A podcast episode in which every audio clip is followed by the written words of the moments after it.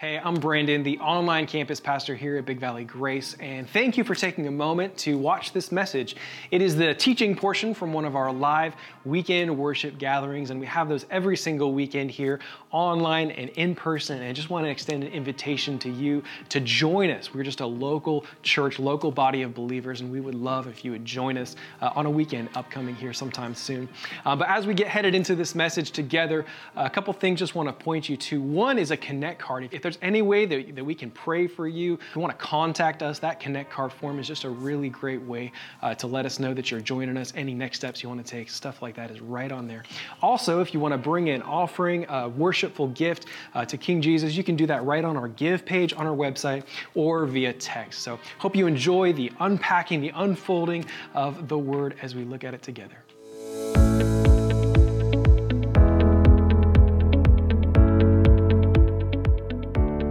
My name is John Silva. I'm an elder at uh, Big Valley Grace, and this is my wife, Shelly Silva. Uh, currently, we serve at Ceres campus. We've been attending Big Valley Grace for, oh boy, it's been about 15 plus years. We wanted a place that we can take our kids and that we can put them into a environment that was really healthy. So we looked around for, for churches that were solid, biblical, and that just had a great uh, environment for kids. God is challenging me in this area of generosity, um, partly through my business. Sometimes you you don't know what's going to happen uh, with a business is running. You don't know uh, you know some of the unforeseens, but yet we always in the back of our mind we know that God is first, and so we always put Him first. What is amazing is is a lot of times what will happen is a, a check will come in unexpectedly, and, and we're like, wow, I didn't know that was coming but then also another, maybe another bill came in at the same time where they, boy, that just matched up perfectly. God provided before we even knew what we needed to ask for, He already provided for us and for the business. You can never outgive God. And um, any time that we have given and not knowing the outcome to where we're going to get the rest of the money, um, it's always shown up and He's always blessed us.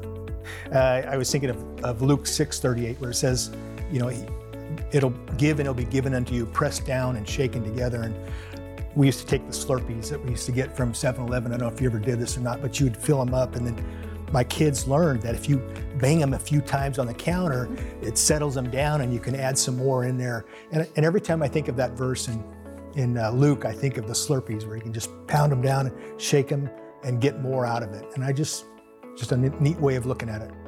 Uh, so what really excites me is, is many years ago we attended, when we first started attending Big Valley Grace, we brought our kids and we put them into those portable buildings that are out there that, that uh, we're talking about replacing right now. Those portables have been there for an awful long time and we've been attending for a long time. And it's just, it's, it's gonna be neat to see that there's gonna be a brand new building that God is providing for the kids and for for future ministry. They want to invest in the kids. They want to invest in the future. And that's what is what really makes my heart joyful. They disciple the kids and they are mentoring the kids and they are teaching them to go out into the world and lead others to the Lord.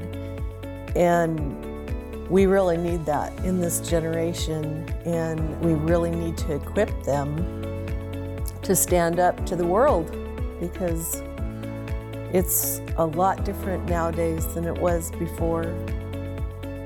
You said you want me to talk.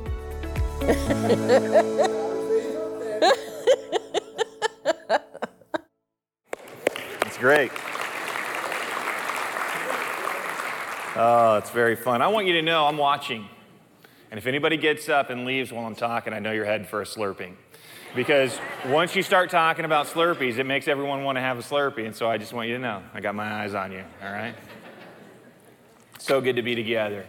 We're in week three of Built to Last, equipping faith that is built to last in a decaying culture. We've got bookmarks that are available. They're available out at the information center, the, right in the lobby. And we're encouraging our church family to be reading through the passages during the week that we're addressing on the weekend. And so we want to encourage you to grab a bookmark and be reading along with the church family. that you might spend some time in these texts on your own before we come together and spend time as a church family. During week one of this teaching series, we provided an outline really for the entire series. The first week, we really challenged our church family let's be trusting the Lord regarding all of these subjects. And then we took the theme here, built to last, equipping faith that is built to last in a decaying culture, and we laid it out over the week. So last week we looked at equipping. Today we're going to be looking at faith. Lord willing, we'll be looking at what is ministry that lasts and ministry that doesn't last, and how can you tell the difference in week four. Uh, in week five, the decaying culture that we see all around us and how we see the Bible address how a culture decays. Week six, biblical stewardship and using our finances to honor the Lord. And then week seven, we're planning to celebrate God's provision. Now, I don't know what God's going to do in my life in your life, in all of our lives combined. But I want to give God credit for whatever it is He's going to do during this series. And so we're planning to give God credit on week seven to really celebrate how God is providing for our church family. There is a teaching companion, it's a part of the packets, it's a booklet, and it's available for you to use in conversation. The purpose of this tool is so that you can have dialogue with you, your household, your friends, your family groups that you're meeting with, that you can talk about how this project really is a part of the vision for our church and how it is all working together towards the goal. So we to encourage you to utilize that. So we are in week three of the series. Today we're going to focus on faith. We're going to be in Hebrews chapter 11. Hebrews chapter 11. And we'll begin in verse 1. In Hebrews chapter 11, verses 1 and 2, it says, Now faith is the assurance of things hoped for, the conviction of things not seen. For by it the people of old received their commendation. So this, is, this verse is helpful for us because it provides a definition for a biblical word. And the word is faith. Faith is, and here we have the definition the assurance of things hoped for, the conviction of things not seen. For by it, and the it here is faith, for by faith, the people of old received their commendation. And when it talks about the people of old, it's referring to the left hand side of your Bible. It's, it's referring to the Old Testament, those who have walked in faith. In fact, the passage, as we'll get to it, you'll see a number of people listed that it's referring to as the people of old. But it says that by it, by faith, the people of old received their commendation. And as I began to think about for our church family, the, the, the, issue of faith and the way it's defined here and the way that this text is explaining, the question that I began to ask is how can we be like the people of old that we might receive a commendation for our faith in Jesus Christ? And it might be that today you're struggling in your faith.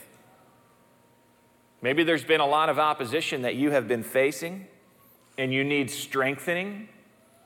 And today is an opportunity for us to encourage one another in our faith in Jesus Christ. So as we think about how can we be like the people of old who received commendation for their faith, I want to share with you three ways. Three ways that we can be a church that is commended for our faith. Three ways we can be a church that is commended for our faith. And I would encourage you that the story of our church is still being written. The story of Big Valley Grace Community Church is not done being written. God's active right now in our church, and the story of our church is being actively written. And we want to encourage you to engage. Engage in being a part of the story that God is writing. So, way number one, and we looked at this theme in week one of trusting the Lord. And we can fully seek the Lord together as a church. So, how can we as a church be commended as a church for our faith? Well, we got to start by fully seeking the Lord together as a church. You know, what our culture likes to do is our culture likes to redefine words, to take words that belong to God that have a biblical meaning and redefine them.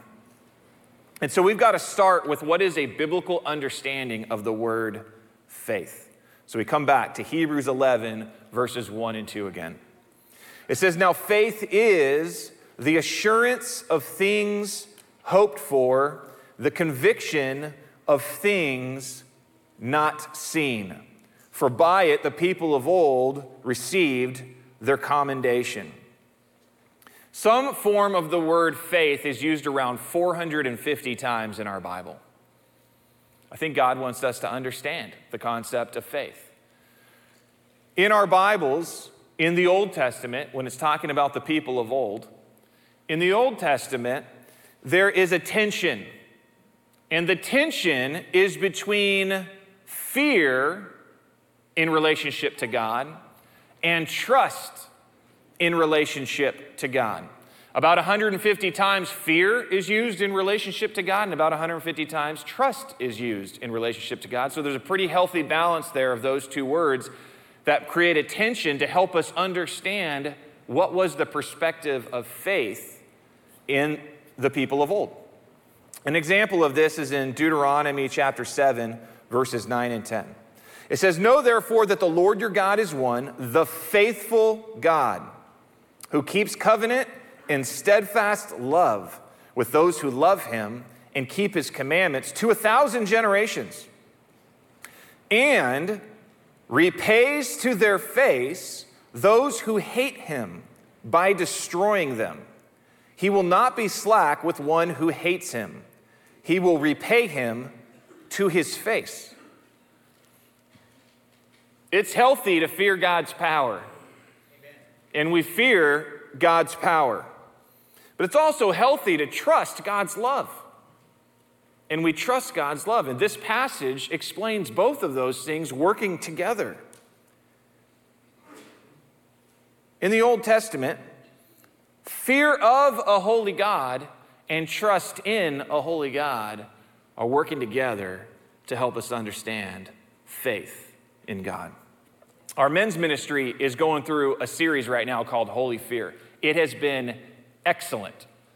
My 16 year old son and I, on Tuesday mornings, we sit at a table that's right here. And it has been really great. The purpose of this series is focusing on readjusting how we see God and how we relate to Him, and in turn, having it change how we relate with the world. We've looked at characters like Noah, Job, Moses, Joshua. And in the Old Testament, what we find is faith is man's reaction to God's primary action. An example of this is in Exodus chapter 14, 31. It says, Israel saw the great power that the Lord used. So, so man, Israel, is seeing God act. And the act that Israel, man, sees is this great power that the Lord used. Israel saw the great power that the Lord used against the Egyptians. So the people feared the Lord and they believed in the Lord and in his servant Moses. So God acts and we react to how God has acted. And fear and belief, they come together in this concept of faith. Now, the opposite of fear and belief coming together in the concept of faith. The opposite of that would be to have a divided heart. A divided heart where we don't fear God and we're irreverent. A divided heart where we're not believing in God and we are unfaithful. And so the opposite of faith, fear and trust coming together, would be being irreverent and being unfaithful. In Deuteronomy 6, 4 and 5, it helps us understand this how much of me does God actually want? How much of my person is God looking to have? In Deuteronomy chapter 6, 4, and 5, it says, Hear, O Israel, the Lord your God, the Lord is one. You shall love the Lord your God with all your heart, and with all your soul, and with all your might. This command is a command of whole person faith. whole person being submitted to God, not a divided heart. And God really rewards those who seek Him with their whole self. We have an example of this in the biblical character of Caleb. Listen to what the Bible describes about Caleb in his faith.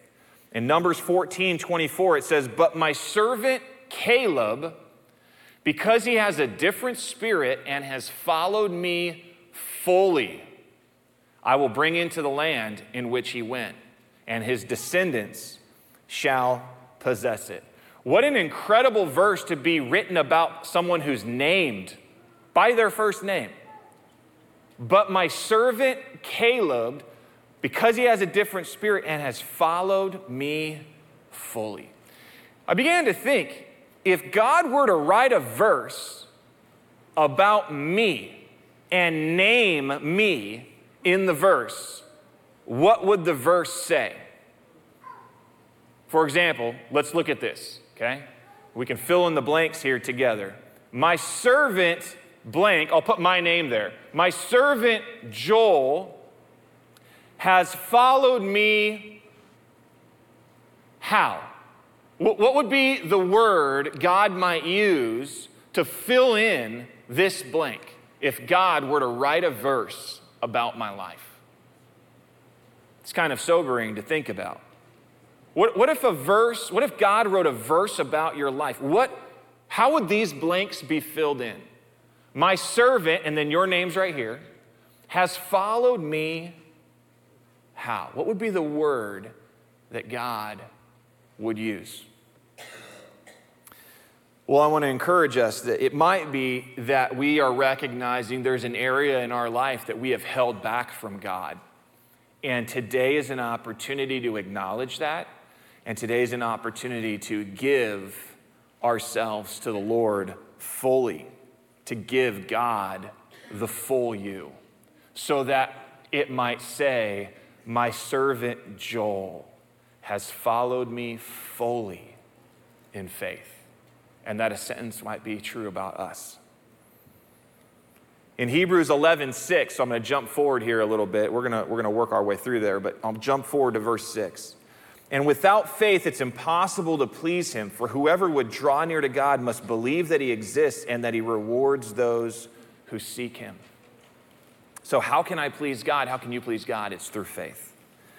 And so I want to encourage us. How can we be commended for our faith as a church? Well, we can be commended for our faith as we fully seek the Lord together. And when we come to a moment like this in our church where we're praying through these commitment cards, which my wife and I are doing, we've been praying about this for a long time. We've had a lot of conversations about it, and we believe the Lord is leading us to get really, we're pretty close to where the Lord, we believe, is going to give us an answer of what we should be making as a commitment. And my wife and I are really excited on March 4th and 5th to come together with our church family to turn in our commitment card along with all of our church family and making a commitment. But I want you to know this has been an opportunity to stretch our faith, and I believe it's an opportunity for you that your faith would be stretched. And I want to encourage you to allow your faith to be stretched with the Lord. So, way number one, we can fully seek the Lord together as a church. Way number two is we can anchor our hope in Christ together as a church. We can anchor our hope in Christ together as a church. The biblical definition of faith that we find here in Hebrews chapter 11 verse 1, it includes the subject of hope. So we'll look at verses 1 and 2 again. Now faith is the assurance of things hoped for, the conviction of things not seen for by it the people of old received their commendation. We hope for what we do not see. And faith is the assurance and the conviction of things we hope for and do not yet see. So, faith and hope are two different words. They don't mean the same thing. And the Bible uses them differently. We see them even used in a list in 1 Corinthians 13 13. So now, faith, hope, and love abide, these three, but the greatest of these is love. From this verse, we can find out that hope abides, hope remains, hope lasts. You know, our culture wants to redefine the word hope. Our culture wants the word hope to be very selfish, to be very self centered, to be based only on emotion and desire. Well, the Bible warns us about that kind of hope. In Jeremiah 23 16, it says, Thus says the Lord of hosts, do not listen to the words of the prophets who prophesy to you, filling you with vain hopes. So there were prophets who were not prophesying according to what God was telling them to do. They were speaking falsehood and they were giving false hope. Let me share with you some examples recently that I've had vain hopes. I had the vain hope that a young Christian rookie quarterback was going to take my team to win the Super Bowl. And my vain hopes were crushed.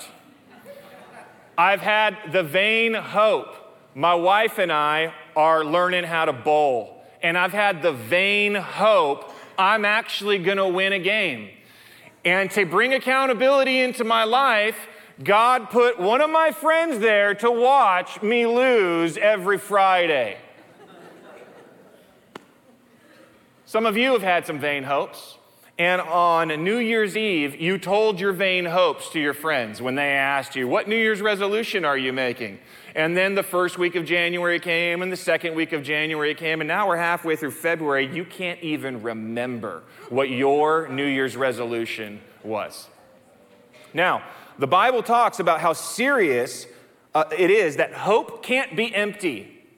Hope cannot be empty, it cannot be vain. Hope has to be real. Hope needs filling, it can't be empty. For example, in 1 Corinthians 15 17, and if Christ has not been raised, your faith is futile and you're still in your sins. If Christ would have made empty promises, then faith in Christ would be empty, it would be futile, it would be a vain hope. But Christ has been raised. Jesus Christ has been raised.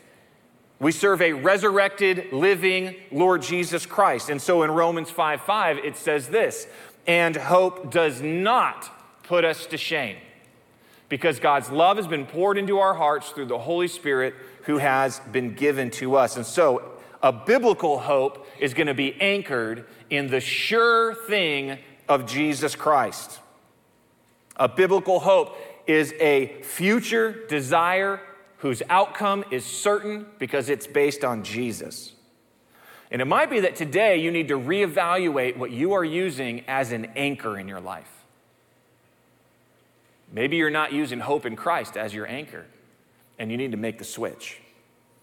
In Hebrews chapter 6, 19 and 20, it says, We have this as a sure and steadfast anchor of the soul, a hope that enters into the inner place behind the curtain where Jesus, Jesus has gone as a forerunner on our behalf, having become a high priest forever after the order of Melchizedek.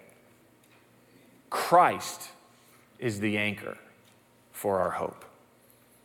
So, how can we be a church that's commended for our faith? Well, we can be a church that's commended for our faith as we anchor our hope in Jesus Christ and in no one else and in nothing else. One of the cards that's in the packet is this blue card, and we're not asking you to turn this blue card in. The purpose of this blue card is a tool for you to have conversation. And my wife and I have been having a lot of conversation about the percentage of our giving that we're bringing as a gift to the Lord. And I want to share with you the motivation for why we're having this conversation. It's exactly what we're talking about here is because we want to worship Jesus because he is our hope. And Christ has given us hope. And because we have hope in Christ, we want to worship him and we want to honor him. And so as my wife and I bring regular gifts to the Lord, we do it as an act of worship because we are so grateful for the hope that Jesus Christ has given us. And we encourage you and invite you to give and worship in that same way, to honor Jesus because of how he has brought hope into your life. So, way number two is we can anchor our hope in Christ together as a church. Way number three, we can follow faithful examples together as a church. We can follow faithful examples together as a church. And this is the heart behind the 100 person challenge we have given that there might be 100 new Christian men investing in young boys and Christian women investing in young girls. And here's why. If we want a young boy to grow up to be a Christian man, that young boy needs to be able to see a Christian man and follow the example of a Christian man. And if we want a young girl to grow up to be a Christian woman, that young girl needs to be able to look and see an example of a Christian woman so that that young girl can follow the example of a Christian woman. And so we brought the challenge. We want to see 100 new Christian men investing in young boys, Christian women investing in young girls. And I want to give you an update. The update is we're at 54, so we're over halfway there. 54 towards the 100. And the reason I give you the number 54 is because I'm wondering if you might be number 55. Because we want to get to 100. Christian men, Christian women invested in young boys and young girls. So, Hebrews 11, it's been affectionately called the Hall of Faith. It's not the Hall of Fame, it's not about basketball or football or baseball or hockey. It's about faith. And as believers, sometimes we refer to this as the hall of faith. So we're going to work our way through, and we're going to work our way through with however much time we have, and we'll look at each of the names as much as we have time for. But I want to encourage you to read your Bible. It's why we've given you the bookmark, it's why we're encouraging you to do the readings. Read your Bible and enjoy this chapter. Hebrews chapter 11, verse 1. Now faith is the assurance of things hoped for, the conviction of things not seen. For by it, by faith, the people of old received their commendation. By faith, we understand that the universe was created by the Word of God, so that what is seen was not made out of things that are visible. If you believe that according to Genesis 1, that God created everything that is created by the power of His Word, and He created everything that is out of nothing, then you would be included in the we that this verse is saying. By faith, we understand that the universe was created by the Word of God, so that what is seen was not made out of things that are visible. Verse 4 By faith, Abel, so Adam and Eve's son, by faith, Abel offered to God a more acceptable sacrifice than Cain, through which he, Abel, was commended as righteous. God commending him, Abel, by accepting his gifts. And through his faith, though he died, he still speaks. We, we learn something about two brothers here. We learn about Abel and Cain. And we learn that both of them brought a, an offering to God. But we learn that one of them had their offering accepted and one of them did not have their offering accepted. And the key to understanding why that is, is these two words right here by faith. Abel, by faith, brought his offering to God, and apparently Cain did not. And Abel's offering by faith was accepted by God. And as we bring gifts to the Lord, I think the clear encouragement for us would be let's give by faith. And let's give as an act of faith. Let's not just go through the motions, apparently, with what Cain was doing, where he was not honoring the Lord in the way he brought a gift. Let's not bring a gift and not honor the Lord in it. The point of bringing a gift is to honor the Lord. Let's do it by faith. Verse 5 By faith, Enoch some of you are wondering if there's a high school in town named after him, and I don't think that's the connection. I got you, brother. That's the neighborhood I live in.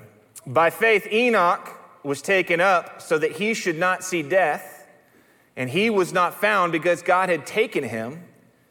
And before he was taken, he was commended as having pleased God. So, this is talking about a character, biblical character, Enoch, who was taken up so that he should not see death. And he was not found because God had taken him. And some of you are hoping that that might happen in your life, that you might be taken up and God might take you and that you wouldn't have to go through the experience of death. Well, at least one person had this experience, and that person's name was Enoch. By faith, Enoch was taken up so that he should not see death, and he was not found because God had taken him. Now, before he was taken, he was commended as having pleased God. Well, how? How? How could he be? How could he please God? Well, in verse 6, without faith, it's impossible to please God. For whoever would draw near to God must believe that he exists and that he rewards those who seek him. So we find out some really interesting information about Enoch. He doesn't die, he pleases the Lord, he had faith. Pretty incredible. Verse 7 By faith, Noah, being warned by God concerning events as yet unseen, in reverent fear constructed an ark for the saving of his household. By this he condemned the world and became an heir of the righteousness that comes by faith. Noah, being warned by God concerning events as yet unseen, God tells Noah there's going to be a flood. Now, if it had been about three weeks ago and the message came, there's going to be a flood, we might believe it because our roads were filled, the basins were filled, the canals were filled, the mountains were filled, there was water everywhere, right? And at that moment, we go, yeah, you know what? There's going to be a worldwide flood. Okay, I could see that happen. It looks like we're making good progress there. That is not the setting Noah was in when God came to him to share with him there's going to be a worldwide flood. In fact, as he begins to act on what God asked him to do, which is construct an ark, people thought he was nuts. People thought he was crazy. And the proof that people thought he was nuts and that they thought he was crazy is that they did not get into the ark. It's the proof that they thought Noah was crazy. What? Rain? A flood? What are you talking about? You're, you're crazy, man. Well, Noah, by faith, did what God asked him to do, despite a culture thinking he's nuts. And he condemned the world and became an heir of righteousness that comes by faith. Verse 8 By faith, Abraham, and a significant portion of this uh, chapter is actually about Abraham. By faith, Abraham obeyed when he was called to go out to a place that he was to receive as an inheritance, and he went out not knowing where he was going. Abraham was old in age at this point, and like by our standards, I mean, he lived a lot longer than our standards, right? By, by our standards, he was old in age in this point. And God calls him, shows up. The first thing we find out about God showing up in his life is God tells him to go and to leave. As an older man, get up and go to a place that you don't know. To me, that's pretty big. I'm thinking about like if God, you know, came to my parents and said, "Hey, get up and go, and you're going to head to a place that you don't know. And I'm thinking, wow, that, that would be kind of crazy, just to put it in perspective of my own family. By faith, Abraham obeyed when he was called to go out to a place that he was to receive as an inheritance, and he went out not knowing where he was going. By faith, he, Abraham, went to live in the land of promise as, a, as in a foreign land living in tents with Isaac, his son, and Jacob, one of his grandsons, heirs with him of the same promise. For he was looking forward to the city that has foundations, whose designer and builder is God. Abraham, in obedience, follows God into a new land, a foreign land, to find out about promises that God wants to make in his life, and he, he does it without seeing those things come to be. He does it by faith. He follows by faith, not by sight. He follows by faith, trusting God that God is telling him the truth. It's really, to me, is very remarkable. By faith, Sarah, this is Abraham's wife, herself received power to conceive even when she was past the age. Past the age of what? Past the age of being able to conceive. By faith, Sarah herself received the power to conceive even when she was past the age, since she considered him faithful. Who faithful? Abraham faithful? No. God faithful. She considered God faithful, who had promised. God made a promise to her that she would have a son, and though she was past childbearing age, she trusted that God was going to come true on his promise. Therefore, from one man, and him as good as dead. Okay, that's tough That's tough to have that be the verse that describes somebody in the Bible. Like if my verse was written, it'd be like, but my servant Joel, and he's as good as dead. Like that would be tough if that's how God, you know, described me. But that's how, you know, this is about Abraham. Therefore, from one man, and him as good as dead, were born descendants as many as the stars of heaven, and as many as the innumerable grain of sands by the seashore. God makes him a promise. He believes the promise that God's going to multiply him. And yet he doesn't see the endless multitudes of sand and he doesn't see the endless multitude of stars, but he trusts that God will fulfill the promise that he made to him. These all died in faith. Who are these? Well, everybody that has just been listed. These all died in faith, except, you know, Enoch, he, he had a different story. These all died in faith, not having received the things promised, but having seen them and greeted them from afar and having acknowledged that they were strangers and exiles on the earth. For people who speak thus make it clear that they are seeking a homeland, for if they had been thinking of the land which which they had gone out, they would have had opportunity to return. But as it is, they desire a better country, that is a heavenly one. Therefore, God is not ashamed to be called their God, for he has prepared for them a city. Pretty incredible. God has made promises and they followed in faith, even though they didn't see the fulfillment of the promise that God had made fully. They saw pieces of it, but they didn't see the full fulfillment of the promises, and they followed by faith, trusting that God would bring about what He promised. I think I have time for one more here. By faith, Abraham in verse 17, when he was tested, he offered up Isaac. And he who had received the promises was in the act of offering up his only son, of whom it was said, Through Isaac shall your offspring be named. And he considered that God was able even to raise him from the dead, from which, figuratively speaking, he did receive him back. Okay, let's, let's unpack. What is this verse saying? It's saying this God comes to Abraham and promises to him that he is going to have a son. A son of promise is how this son is referred to. A son of promise. Just like uh, Abraham was challenged and called by God to go into a land of promise.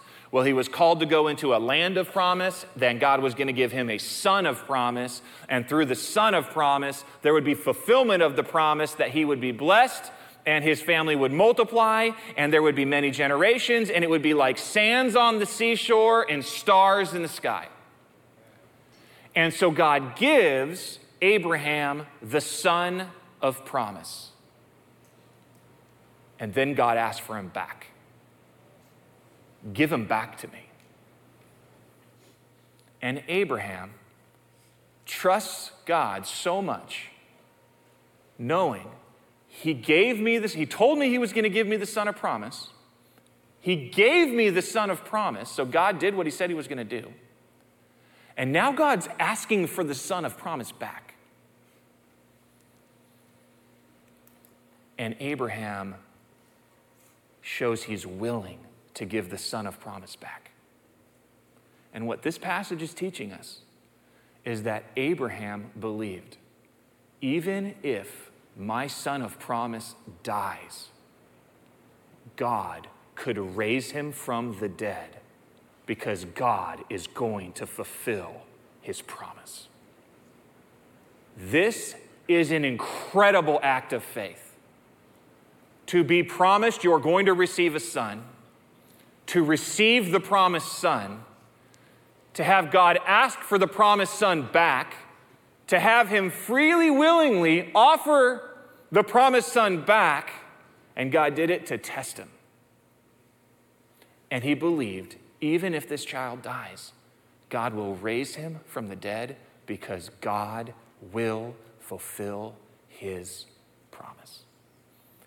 This act outside of the life of Christ might be one of the largest acts of faith we can observe in Scripture to go, that's what it looks like to fully trust the Lord.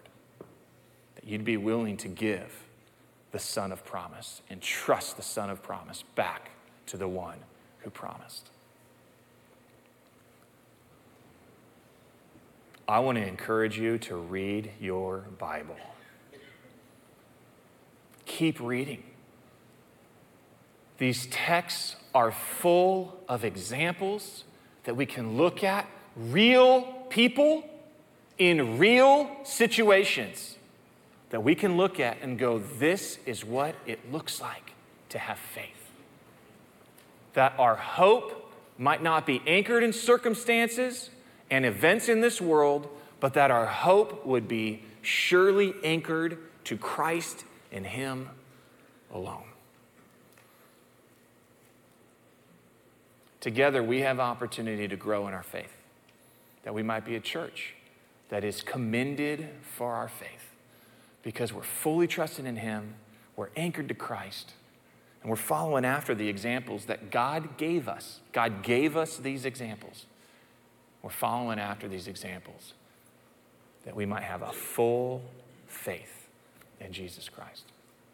Let's stand together. I'm going to pray for us, and then we're going to have opportunity to sing together. Father God, Lord, thank you. Thank you for your word. Wow, we need it. We need your word. And I'm so thankful we have it. Thank you for the opportunity to come together. Lord, that our, our faith might be strengthened together as your word impacts us and draws us to you. And so, Lord, help us to live lives that honor you. We want to worship you. We want to honor you. We want to have faith in you. We want to believe you. We want to believe you. We want to believe your word and trust you in your promises. So help us to do that. And I pray this in Jesus' name. And all God's family said.